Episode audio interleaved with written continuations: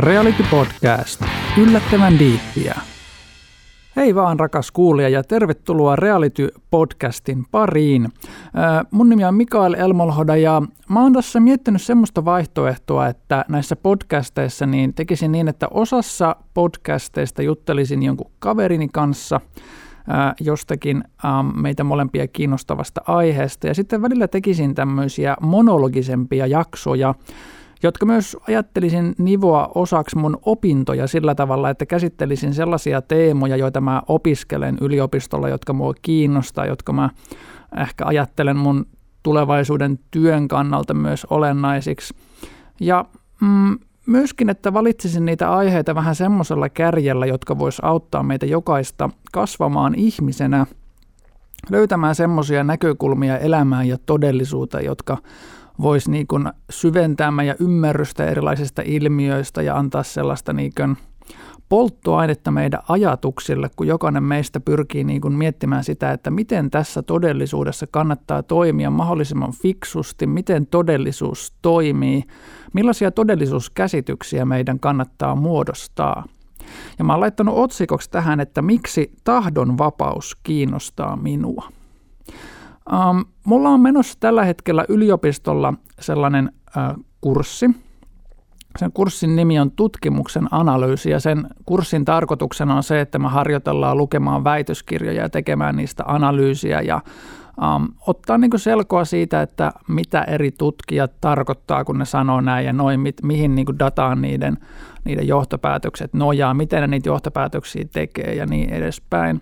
Um, Tämmöinen kyky lukea tutkimusta, kyky lukea väitöstutkimusta ja muuta tutkimusta on välttämätön, jotta pystyy muodostamaan tieteellistä maailmankuvaa ja käymään tieteellistä keskustelua. No osana tätä kurssia meillä on tämmöinen tehtävä, että meidän piti valita joku tällainen kirja, että se voi olla um, joku semmoinen aihe, joka meitä kiinnostaa, tai sitten saattoi valita semmoisesta valmista vaihtoehdoista, mutta minähän äh, fiksuna miehenä välittömästi hyödynsin tämän mahdollisuuden valita semmoinen kirja, joka mua kiinnostaa. Nimittäin tehtävänanto oli, että siitä pitää kirjoittaa tämmöinen kirja-arvio. Kirja-arviot on semmoinen tieteellisen keskustelun, tämmöisen tieteellisen kirjoittamisen muoto, jossa arvioidaan jotakin teosta – että mitä tämä teos pyrkii saavuttamaan, mitä tämä teos väittää, onko tämä teos uskottava, onko siinä mitä vahvuuksia, mitä, mitä heikkouksia ja niin edespäin. Ja minähän sitten otin tämän, tästä mahdollisuudesta kiinni ja päätin valita tällaisen kirjan kuin ää, Aku Visalan Vapaan tahdon filosofia. Tämä on Gaudeamuksen julkaisema tämmöinen teos. Mulla on se tässä, tässä juuri käsissä – Pituutta on melkein 300 sivua. Tämä on julkaistu 2018. Aku Visala on, on Helsingin yliopistolla akatemian tutkijana. Hän on tota niin, kirjoittanut tämän teoksen sitä varten, että hän halusi luoda tämmöisen yleiskatsauksen siihen, että minkälaista on moderni filosofinen keskustelu tämän vapaan tahdon kysymyksen ympärillä. Ja mähän, mähän niin kuin heti kiinnostuin niin kuin siitä, että hei, että mä haluan nyt tämän kurssin aikana lukea tämän kirjan ja tehdä tämän tehtävän tämän kirjan pohjalta sen takia, että mä oon elämässäni joutunut todella paljon vastatusten tämän kysymyksen kanssa. Että mitä oikeasti on vapaa tahto? Mitä me tarkoitetaan, kun me sanotaan vaikka, että ihmisellä on vapaa tahto? Mistä se vapaa tahto muodostuu? Onko sillä vapaalla tahdolla jotain rajoitteita? Ähm, onko ihmisiä, joilla ei ole vapaata tahtoa tai joiden tahto on vähemmän vapaa?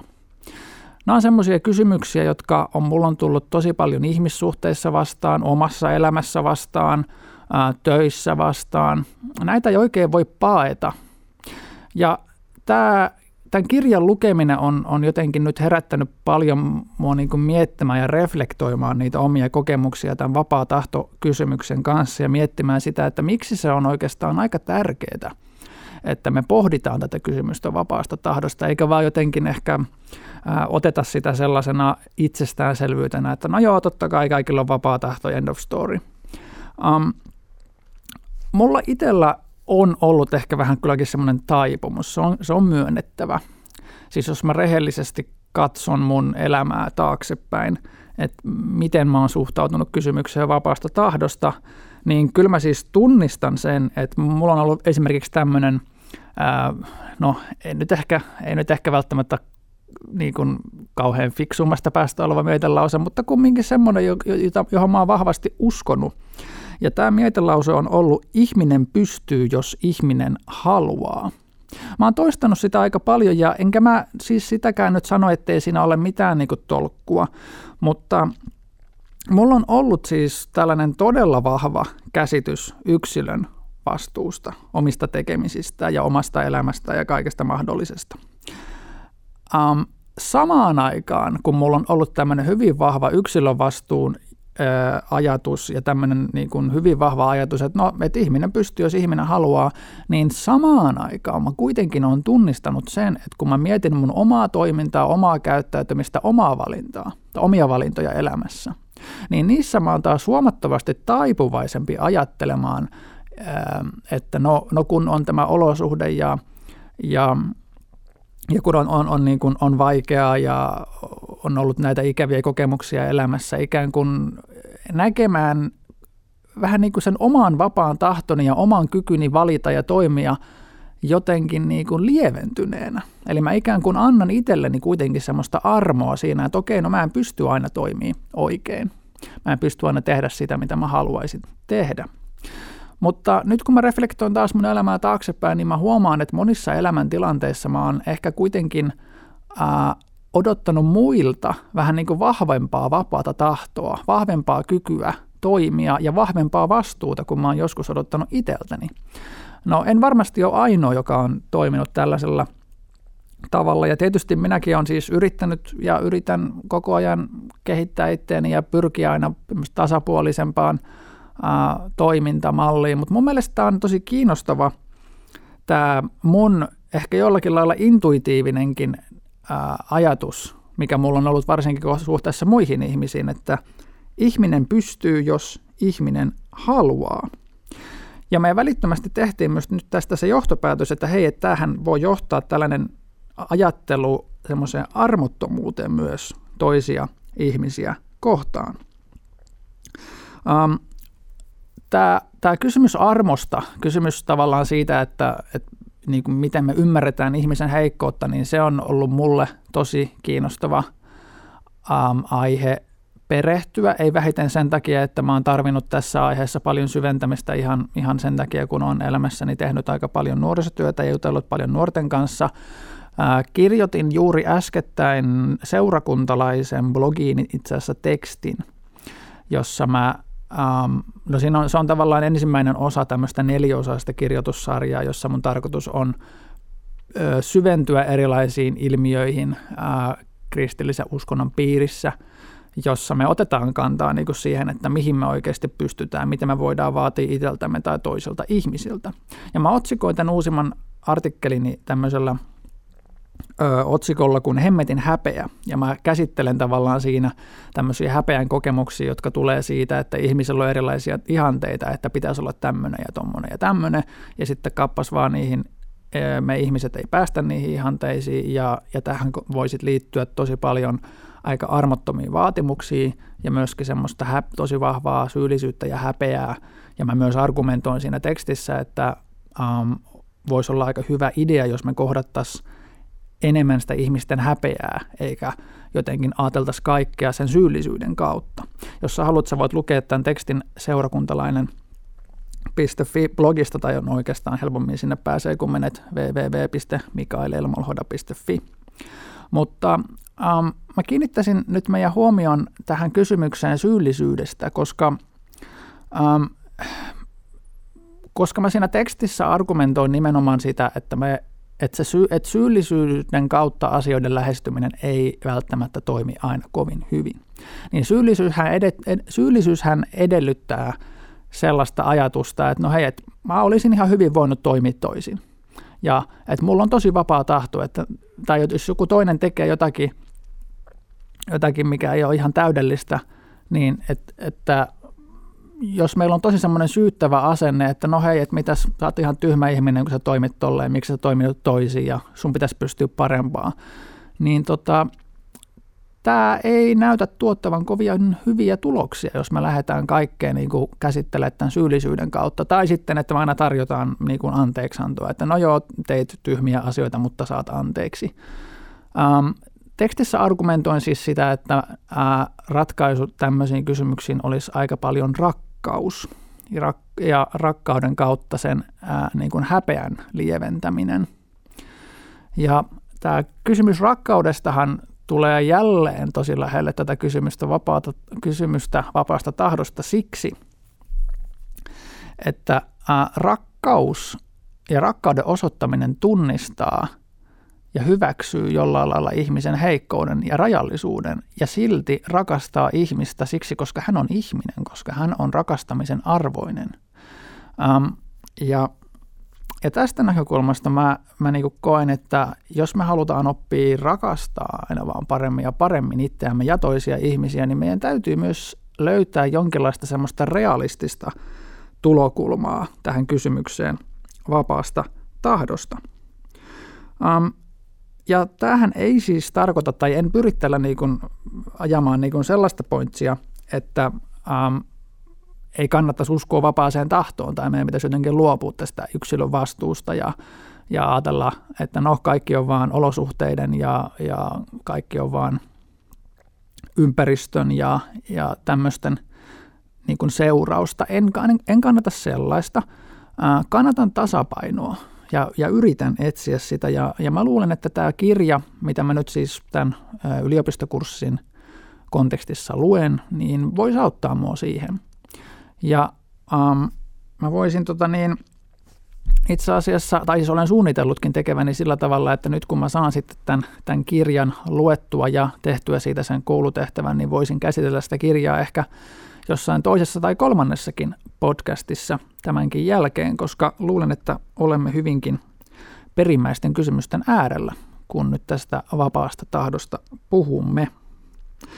Um, haluaisin vielä jakaa jakaa sulle muutamia semmoisia oman elämän pohdintoja ja myöskin tilanteita, jossa mä oon joutunut tämän vapaatahtokysymyksen kanssa vastatusten. Mä, mulla oli kerran sellainen tilanne yhden, yhden kaverin kanssa, että tota, ää, yksi kaveri niin toistuvasti ei oikein niin pystynyt pitämään niin sitä, mitä sovittiin, että sovitaan tätä ja tota, ja ei toimi, ei pidä – ja mä olin tosi vihanen siitä ja mä, mä olin, mä olin niin kuin silleen, että mä tulkitsin, että hän, nyt on kyse siitä, että hänellä on niin kuin huonot hyveet. Että hän, tässä on niin kuin hyveiden puutetta, että no hei, että jos me sovitaan jotain, miten, miksi sä et pidä sitä, ää, miksi sitä tee niin kuin näitä juttuja, kun me sovitaan, me toimitaan näin. Ja tota, um, se tietysti aiheutti ongelmia meidän väleihin ja, ja oli aika semmoinen rankka tilanne varmasti molemmilla osapuolilla. Ja sitten mä muistan, kun mä ää, olin puhelimessa sitten kerran tämän kaverin kanssa ja hän kertoi mulle semmoisen kivan ja ihanan uutisen, että, että hänelle oli löydetty lääkitys. Ää, hän oli saanut sellaisen lääkityksen, tarvittaessa otettavan lääkityksen, joka mahdollisti sen, että hän pystyi keskittymään. Eli hänellä oli tällainen tota, Uh, nyt en muista, oliko ADD vai ADHD, eli ADD on, on lyhenne sanoista Attention Deficit Disorder, eli tämmöinen tarkkaavaisuuteen liittyvä häiriö, ja ADHD on sitten Attention Deficit, Deficit Hyperactive Disorder. Onpas vaikeaa ääntää näitä termejä, mutta siinä on se hyperaktiivisuus sitten mukana. Nyt en muista kumpi näistä oli kyseessä, mutta joka tapauksessa se pointsi oli se, että se tarvittaessa otettava lääkitys mahdollisti hänelle kognitiivisesti sen, että hän pystyi keskittymään, hän pystyi aloittaa asioita, keskittyä niihin, tekemään ne loppuun, hän pystyi niin kuin yksinkertaisesti niin kuin hallitseen ajatuksiaan. Ja, ja sitten hän niin oli tosi iloinen siitä, että hei, että, niin kuin, että nyt on tämmöinen juttu selvinnyt mulla. Ja mä olin vähän sillä, että wow, että – että ihan kun kerroit. Ja, ja sitten mä rupesin miettimään tosi kriittisesti sitä mun omaa toimintaa niin kuin häntä kohtaan.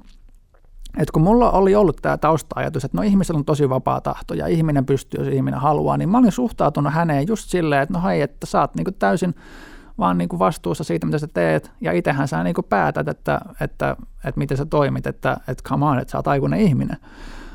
Ähm, ja ja sitten hänen sairautensa sai mut niinku ajattelemaan, että okei, no miltäs musta tuntus, jos mulla olisi niinku tällainen jonkinlainen aivosumu tai semmoinen, että sä, sä et vaan niin pysty oikein keskittyä, sä et pysty hallittemaan sun ajatuksia, sä unohtelet asioita ja, ja koko ajan niin ajatukset risteilee niin ziljoonaan suuntaan, niin, niin oishan se aika vaikeeta saada asioita aikaa. Aika vaikeaa pitää, mitä sä lupaat, kun sä sanot jollekulle, että mä teen näitä mä teen noin, jos sun ajatukset niin koko ajan niin sinkoo kaikki suuntia, että pystyy oikein hallittemaan sun – sun, niin kuin, että sun toiminnan ohjaus niin kuin, yksinkertaisesti vähän niin kuin flippaa siinä tilanteessa. Ja mä, mä, mä pyysin niin kuin anteeksi, että hei, että et, anteeksi, että mä oon niin kuin sanonut sulle ikävästi ja, ja, ja sen jälkeen mä oon niin taas ehkä ollut vähän fiksumpi. Puolustuksekseni sanon, että tämä tilanne tapahtui ennen kuin mä aloitin psykologian perusopinnot – Äh, psykologian opiskelu on ollut tietysti täysin tajunnan räjäyttävää siis tällä saralla, kun me järjestelmällisesti opiskellaan niin kuin sitä, että miten vaikka erilaiset niin kuin mielenterveyden häiriöt syntyy, äh, miten heikko ja miten rajallinen loppujen lopuksi ihmisen kognitio on, mitkä kaikki asiat vaikuttaa siihen, että miten ihminen käyttäytyy ja miten tavallaan – jos ihan lähdetään jo geeniperimästä, sitten lähdetään epigeneettisestä säätelystä, ähm, kaikki raskaus ja olosuhteet, vasta varhaislapsuus silloin, kun äh, ihmisen neuroplastisiteetti on tosi korkea, eli tavallaan semmoinen aivojen muovautumiskyky, varsinkin puhutaan esimerkiksi ensimmäisestä elinvuodesta.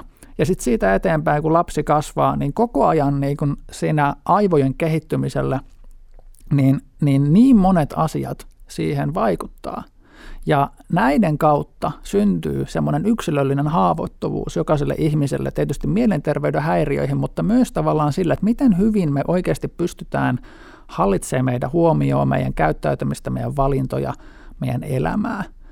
Ja, ja nämöiset on tietysti antanut mulle tosi paljon semmoista perspektiiviä, kun on opiskellut psykologiaa, että hei wow, että, että itse asiassa tämä ihmisen elämä ja ihmisen niin kuin mieli on paljon vielä jotenkin hauraampi ja heikompi kuin mitä mä olin, olin niin kuin ajatellut. Ja mikään tästähän siis ei edelleenkään siis saa jotenkin mulle sellaista ajatusta, että joo, että no ihminen ei ole vastuussa mistään, mutta se antaa mulle kyllä aika paljon enemmän semmoista realismia, että millä perusteella mä oikeasti voin pitää ihmisiä vastuullisena ja kuinka paljon ja mistä asioista. Ja kuinka paljon mun olisi syytä osoittaa ymmärtämystä – ihmisten heikkoutta kohtaan sen sijaan, että me menen niin semmoisella syyttävällä kärjellä, että joo, hei, että miksi sä oot tehnyt tolleen. Um, ja tietysti tämä opiskelu on myös auttanut mua paljon siis siihen, että ää, pystyn suhtautumaan armollisemmin itseeni ja ymmärtää siitä, että okei, no mulla on tiettyjä haasteita meillä kaikilla on, ja, ja mä ymmärrän paremmin, mistä ne johtuu, ja mä pystyn työskentelemään niiden kanssa nyt, kun mä ymmärrän niitä niin, niin tämmöiset on tuonut tähän mun ikään kuin filosofiaan suhteessa, vapaata, suhteessa vapaaseen tahtoon ää, semmoista, mitä mä sanoisin, realismiksi. Ja musta on tosi kiva myös pyrkiä niin kuin syventämään tätä ää, niin kuin omaa ajattelua. Ää, esimerkiksi kirjot, kirjat, elokuvat. Mä usein nykyään katon kirjoja ja elokuvia vähän niin kuin semmoisellakin kärjellä, että mä niin kuin mietin tosi paljon niin kuin sitä, että – että kuinka vapaita nämä toimijat loppujen lopuksi on ollut ja millä perusteella. Joskus se on niin todella häiritsevää. Mun on pakko myöntää, että tämmöisten filosofisten juttujen pohditseminen on välillä, pohditseminen, wow, mikä sana, pohtiminen on välillä todella häiritsevää. Esimerkiksi mä kävin tuossa joku aika sitten katsomassa tämmöisen elokuvan nimeltä Jokeri – Uh, wow, siis um, mä tulin ulos leffateatterista ja mulla ei ollut mitään kärryä siitä, mitä ihmettä mun pitäisi ajatella siitä, mitä mä just äsken näin. Ja sitten mä juttelin sitten kaverien kanssa, että mitä ihmettä, ja en mä edelleenkään tiedä, mitä mun pitäisi ajatella siitä. Se oli tosi häiritsevä leffa, mä, mä en tiedä, pidikö mä siitä kaikilta osin. Um, ja en nyt lähde spoilaamaan sen leffan sisältöä, mutta yhden pointin mä siitä mainitsen – Jokeri-leffan semmoinen niin kuin kantava teema, tai yksi kantavista teemoista on niin kuin se, että tämä päähenkilö on kokenut lapsuudessaan hirvittäviä asioita, sekä tavallaan sillä, niin millä tavalla häntä on niin kuin kohdeltu, että voidaan puhua psyykkisistä traumoista, mutta sitten voidaan tai sitten siinä oli myös tämmöinen aivo, aivovamman ulottuvuus, jonka hän oli saanut lapsena. Tätä enempää en spoilaa, mutta nämä niin kysymykset, ne on niin sellaisia, jotka jollain lailla pysäyttää oikeasti miettimään, että niin, että todella on näin, että, että on monia semmoisia ihmisiä, jotka tekee raskaita rikoksia. Ja kyllä pidän todella ihmisiä vastuullisina sellaisista rikoksista, mitä he tekevät, mutta samaan aikaan meidän täytyy niin kuin ymmärtää myös tämä puoli, että mitä jos meidän aivoille vaan käy jotain, että mi- miten se sitten oikeasti, että jotenkin, että niin, no ehkä saat kiinni. Mulla itse, itselläkin loppuu, niin kuin sanot, että mitä jos meille käy jotain ja miten se vaikuttaa meidän käyttäytymiseen ja mitä meidän pitää ajatella muiden ihmisten vastuusta missäkin tilanteessa. Nämä kysymykset on kaukana yksinkertaisesta ja yksiselitteisestä. Ja tämmöisiä mietin usein niin kuin erilaisten kirjojen, leffojen ja, ja vastaavien ympärillä. Toinen vastaava, tietysti nyt ihan eri genreä ja eri kysymyksen asetteluissa oli, kun me tuossa äh, tässä koronakaranteeni aikana niin, tota niin, äh, kämpisten kanssa katsottiin tämmöinen Les Miserables, joo älkää pyytäkö mua ääntämään sitä oikein, no okei okay, kokeillaan, Le Miserable, joo, joku ranskan osaaja voisi tulla kertomaan, että miten meni. Kuitenkin katsoimme kyseisen musikaalin, tämmöisen aika tuoreenkin tuotannon siitä. Se oli tosi koskettava, mä, mä pidin siitä. Ja siinäkin No siinä käsiteltiin tosi monia todella hyviä pointteja, mutta myöskin siinä tuli taas esille tämä kysymys tahdonvapaudesta. Siinä kun, siis sen nyt voin sanoa, että kun tämä musikaali alkaa sitä tilanteesta, jossa päähenkilö pääsee pois vankilasta, jossa hän on ollut 19 vuotta siksi, että hän varasti leivän, jotta, muistaakseni se oli jotenkin näin, että leivän varasti, jotta sitten joku hänen sukulaislapsensa ei kuolisi nälkään että miten me niin tässä ajatellaan, että kuinka vapaa tahto tässä tilanteesta päähenkilön loppujen lopuksi on ja millä perusteella. Niin t- mä jotenkin tykkään miettiä tällaisia, ja mitä enemmän niitä miettii, niin sitä enemmän tulee kysymyksiä. Se on, se on jännittävää. Mutta jos niin kuin, ää, mietin sitten niin tällaista semmoista niin omaan, ää, ehkä tämänhetkiseen elämään liittyvää näkökulmaa tähän vapaaseen tahtoon, niin se olisi tämä mun kirjoitustyö, tai työ ja työ, siis harrastus lähinnä, mutta siis kun kirjoittelen näitä niin kuin blogikirjoituksia tänne mun seurakuntalaisen blogiin, ja käsittelen aika paljon niissä hengellistä väkivaltaa. Ja Tämän hengellisen väkivallan käsittelyhän taas kerran johtaa mut usein miettimään, että kuinka vapaita me loppujen lopuksi, kuinka vapaa tahto meidän loppujen lopuksi on siihen, miten me kohdellaan muita ihmisiä. koska jokainen on jollakin lailla sidottu siihen omaan kognitiiviseen horisonttiinsa, eli tavallaan siihen, että ihminen ei pysty käsittelemään tietoa mm, millään muulla kuin sillä omalla kognitiivisella työkalulla, joka tuolta korvien välistä löytyy. Ihminen oppii tietyn kielen, tietyt käsitteet, tietyn todellisuuskäsityksen kasvaessaan ja eläessään. Hirveän paljon siitä tulee annettuna. Sinäkään, että et todennäköisesti, jos olet Suomessa syntynyt, niin et sä päättänyt, että no hei, opiskelenpa suomen kielen, vaan se on annettu sulle. Sun, sun, sulle on annettu kieli ja käsitteet ja niin paljon tavallaan sellaista kulttuurista pääomaa, eikä ohjaa sitä, että miten sä tulkitset ja käsittelet todellisuutta. Se on vähän niin kuin sama, että ei se kala, joka polskii tuolla jossakin, jossakin meressä, niin ei se varmaan se kala niin hirveästi kelaile sitä, että minkälaista tuolla ilmassa on. Miten se voisi kuvitella, että mitä se ilma on, kun se on koko elämänsä elänyt siellä vedessä ja se vetelee siellä ihan onnellisena.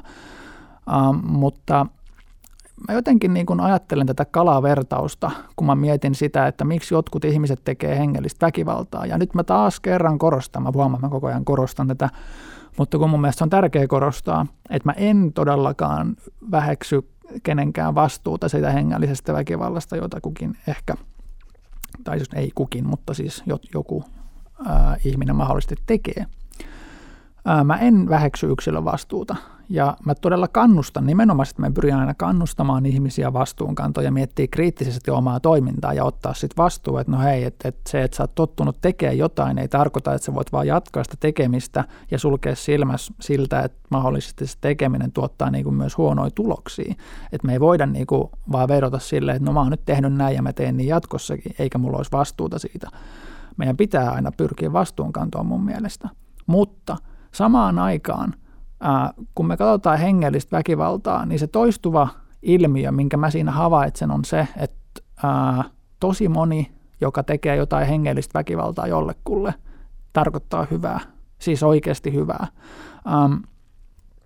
Esimerkiksi mä oon, mä oon kirjoittanut niin kun, ja tulen, tulen kirjoittamaan jatkossakin monesta sellaisesta tilanteesta, jossa on, no tämä nyt on yksi esimerkki, mistä toistuvasti tulee niin kuin ongelmia, niin tota, no, on peloteltu ihmisiä sillä, että minkälaisia mahdollisesti pahoja henkiä heissä on, että onko on pelon henkeä ja astman henkeä ja, tai voi olla vaikka masennuksen henkeä tai, tai mitä ikinä voidaan pahimmasta vaikka ajaa jotain homoseksuaalisuuden henkeä ihmisestä ulos tämmöisellä eksorkistisella toiminnalla ja sun muuta vastaavaa. Eli tavallaan niin kuin se ihmisen kosmologia, eli tällainen niin kuin, ä, todellisuuskäsitys mukaan lukien kaikki niin kuin metafysiikka, eli kaikki kysymykset pahoista hengistä, jumalista ja vastaavista, niin jos tämä ihmisen kosmologia tavallaan on niin kuin sellainen, että on tosi paljon tällaisia erilaisia pahoja henkiä, ja sitten chillaa täällä ympäri ja tekee kaikkea ikävää juttua, niin tavallaan tämä ihminen, joka uskoo tällaiseen kosmologiaan, niin tavallaan hän, hän tarkoittaa tosi hyvää sillä, kun hän pyrkii niin kuin hoitaa ne henget sitten hemmettiin sieltä, jos ne niin kuin hänen mielestään kiusaa jotakuta. Että jos joku tyyppi vaikka selittää masennusta jonkinlaisilla tällaisilla yliluonnollisilla syillä, niin hänen näkökulmasta se on niin kuin paras, mitä hän voi tehdä. Että jos hän kelaa, että masennuksen aiheuttaa joku, joku paha henki, niin sitten se yrittää varmaan tehdä sille hengelle jotain. Ää, tällaisia juttuja tulee vastaan uskontotieteessä ja yleisestikin uskonnollisella kentällä, että ihmisellä on tosi erilaisia käsityksiä, kosmologisia käsityksiä ja käsityksiä näistä kaikista ähm, voimista ja toimijoista ja lainalaisuuksista, mistä tämä maailmankaikkeus koostuu. Ja sitten se johtaa ihmiset semmoisiin käyttäytymismalleihin, mitkä taas sitten niin mun näkökulmasta, mun näkökulmalla mä tarkoitan siis, että mun, mä pyrin niin katsoa sitä, että mitä asiat tuottaa, että miten ihmiset voi, kun niihin kohdistetaan tällaisia erilaisia uskonnollisia rituaaleja, niin, niin tavallaan mä katson sitä seurausta tosi paljon, niin, niin mun näkökulmasta tietysti ää, mä näen ongelmallisena monet, monet semmoiset uskonnolliset ää, rituaalit, joihin liittyy niin tämmöinen kosmologinen käsitys, mitä mä äsken kuvasin. Mutta mä tosi paljon niin kuin tietoisesti yritän aina niin kuin pyrkiä siihen, että hei, että okei, ähm, mä voin kirjoittaa avoimesti siitä, että hei, jos me uskotaan tällä ja toimitaan tällä, niin sitten seuraa tällaisia juttuja. Halutaanko me oikeasti, että näitä juttuja niin kuin tapahtuu? Jos ei, niin pitäisikö meidän miettiä vähän meidän maailmankuvaa, että ehkä meidän pitäisi miettiä, että miten tämä homma voisi niin kuin psykologisesti mahdollisesti toimia. Uh, mutta samaan aikaan mä yritän niinku välttää sellaista, että mä niinku jotenkin niinku dissaan kaikki niinku ihmisiä, jotka tekee mun mielestä virheellisiä asioita. Silleen, että vitsi sä oot huono ihminen, kun sä teet tolleen. Itse asiassa mä tiedän tosi paljon ihmisiä, jotka on todella hyviä ihmisiä, siis vilpittömästi hyviä, tarkoittaa hyvää, niissä on paljon hyvää ja, ja, ja niillä on hyvä sydän ja, ja näin, mutta jotka silti on jollain lailla mukana niin kuin toteuttamassa vaikka sellaisia ää, uskonnollisia toimintoja, jotka, joista taas sitten niin kuin sen oman työkokemuksen perusteella katson, että, että no, ei, ei välttämättä tuota keskimääräisesti kovin hyviä tuloksia. Mutta mä yritän niin kuin, tunnistaa sen, että ihmiset tarkoittaa hyvää. Ja mä yritän tunnistaa sen, että jokainen meistä on jollain lailla sen oman kognitiivisen horisonttinsa vanki, tämmöinen kala vedessä. Ja sitten siellä yritetään vaan polskia ja pärjäillä niin jotenkuten. Ja, ja etsiä niin sitä ymmärrystä siitä, että miten tämä, miten tämä monimutkainen ja ihmeellinen maailma loppujen lopuksi sitten toimiikaan. Mutta voisin tässä vielä loppu, loppu pyrähdykseksi ää, muutaman ajatuksen lyhyesti jakaa vielä tästä Akuvisalan kirjasta, joka nyt sitten toimii tämmöisenä meikäläisen ponnahduslautana tai ponna, niin voiko sanoa ponnahdus? Kyllä, ponnahduslautana. Kyllä se on se, mistä hypätään sinne uimaan. Ponnahduslautana näille meikäläisen pohdinnoille, eli tämä Akuvisalan kirja Vapaan tahdon filosofia. Mä oon miettinyt tosi paljon nyt tätä lukiessa tämmöistä kysymystä, mitä en itse asiassa ole hirveästi aiemmin miettinyt, ää, joka on niin se, että miten oikeasti, niin kuin, miten me voidaan sovittaa yhteen ää, deterministiset luonnonlait ja vapaa tahto. Ää, pitkä tarina lyhyesti. Determinismi, deterministinen niin kuin järjestelmä on semmoinen, josta niin kuin, ää, asiasta A suoraan seuraa niin kuin asia B. Vaikka biljardi on aika deterministinen systeemi, että kun sä tökkäät sillä mailalla siihen palloon, että se pallo lähtee vieriin, se osuu toiseen palloon ja se osuu ehkä toiseen palloon ja kimpoilee sillä jotenkin levottomasti. Niin jos sä tiedät tavallaan kaiken sen lähtötilanteen, sen voima, jolla sä tökkäät sillä biljardikepillä ja kaikilla kaikkien niiden pallojen sijaan niiden vastaavat, niin sä voit laskea, että mitä siinä tapahtuu. Ja ne pallot ei voi liikkua millään muulla tavalla kuin juuri sillä tavalla, minkä luonnonlait määrää siinä biljardipöydässä.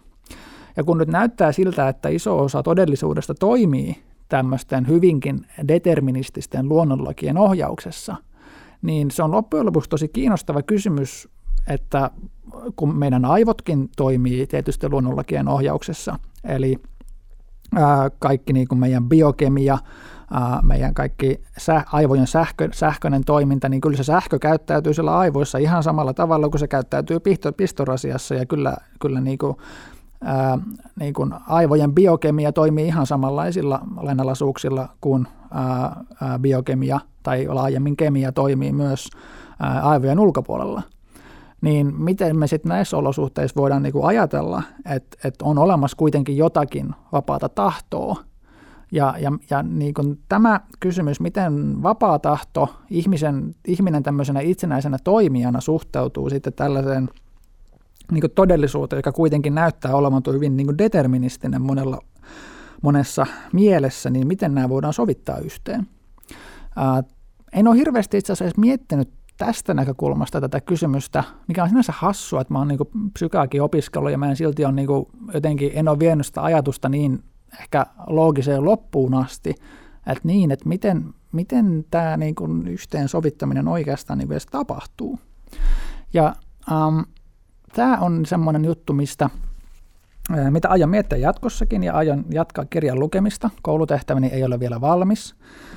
Ja maybe palaan vielä tähän kysymykseen sitten jossakin myöhemmässä podcastissa, mutta tämä oli niin kuin tällainen cliffhangeri tai tämmöinen pikku teaseri niin sille, että Oletko koskaan miettinyt tätä kysymystä? Jos et ole, niin jos asia kiinnostaa, niin Vapaan tahdon filosofiakirja ainakin antaa semmoisen yleiskatsauksen, että miten tätä kysymystä on modernissa filosofiassa sitten käsitelty. Ähm, tässä Akuvisalan kirjassa ähm, kirjoittaja esittää kuitenkin pari semmoista pointtia, mikä mun mielestä on tosi olennaisia. Ensimmäinen on se, että hän esittelee tutkimusta – siitä, että mitä seuraa, jos me emme usko vapaaseen tahtoon. Jos me uskotaan semmoiseen totaaliseen determinismiin, jossa, jossa niin kun, ää, ihmisellä ei ole mitään vapaa tahtoa, asiat vaan niin tapahtuu, niin mitä siitä seuraa? Ja sitä on siis tutkittu, mitä siitä seuraa, jos ihminen uskoo tällä tavalla. Ja tässä kirjassa just esitellään sitä, että se johtaa antisosiaaliseen käyttäytymiseen. Eli ihminen, ihminen yksinkertaisesti käyttäytyy huonommin muita ihmisiä kohtaan ja nyt en muista oliko se näistä itsensä kohtaan, mutta voisin kuvitella, mikäli hän uskoo tällaisia asioita. Eli me ei voida lähestyä tätä kysymystä vapaasta tahdosta vaan niin kuin silleen, että no onpa, onpa nyt kiva miettiä tätä, vaan sillä on oikeasti seurauksia myös, mitä me uskotaan ja ajatellaan siitä. Se on varmasti myös yksi motiivi, miksi mä myöskin niin kuin pyrin omassa ajattelussa suosi, mitä se sanotaan, suojelemaan semmoista tietynlaista luottoa myös siihen vapaaseen tahtoon, koska mä näen, että jos, jos me ei uskota siihen, niin no, sillä on sitten niin kuin seurauksia. Toinen sellainen tosi kiinnostava pointti, minkä vielä nostan, nostan tästä kirjasta ja sitten ää, päätän siihen, on ajatus vapaasta tahdosta hyveenä. No tämä ei ole Visalan oma ajatus, hän esittelee siinä niin kuin tiettyjä modernin ajan filosofisia ajattelijoita, jotka ajattelevat sen näin. Ää, Visala kyllä näyttää varsinkin kirjan lopussa puolustavan tätä ajatusta. mutta siis ajatuksenahan tämä on oikeastaan aika ikivanha. Tämä palautuu niin siis ihan, ihan hyveetiikkaan, antiikin Kreikan filosofiaan, jossa nimenomaan niin nähdään sitä, että ihminen, ihmisen vastuulla on sen oman hyveelämänsä kehittämisen. Jos me ajatellaan hyveitä luonteen piirteinä, jotka näkyy teoissa, niin loogisesti, jos mä, mulla on vastuu mun hyveiden kehittämisestä ja ne hyveet, luo, hyveelliset luonteenpiirteet tuottaa hyviä tekoja, niin, niin silloin olisi tosi loogista niin kun tätä kysymystä vapaasta tahdosta hyveenä, eli tavallaan kykynä toimia. Eli toisin sanoen tästä näkökulmasta voitaisiin ajatella vapaata tahtoa ää, vähän niin kuin lihaksena, jota voi kehittää – mutta jos sä vaan niinku sluibaat niinku himas koko päivän, etkä liiku ollenkaan, niin sun lihakset ei kehity, etkä sä pysty nostaa paljon mitään. Mutta jos sä vedät tuolla salilla ja, ja nostelet asioita, niin kyllä sä pystyt nostaa sitä jatkossa enemmän. Niin, niin hyve toimii vähän samalla lailla. Jos me ajatellaan vapaa tahtoa hyveinä, niin vapaa tahtokin toimisi silloin samalla tavalla. Ja mun mielestä tämä kuulostaa aika loogiselta. Tämähän on juuri sitä, että me pyritään niin kehittämään itseämme vastuullisena toimijoina, kehittämään omaa kykyämme toimia ja valita.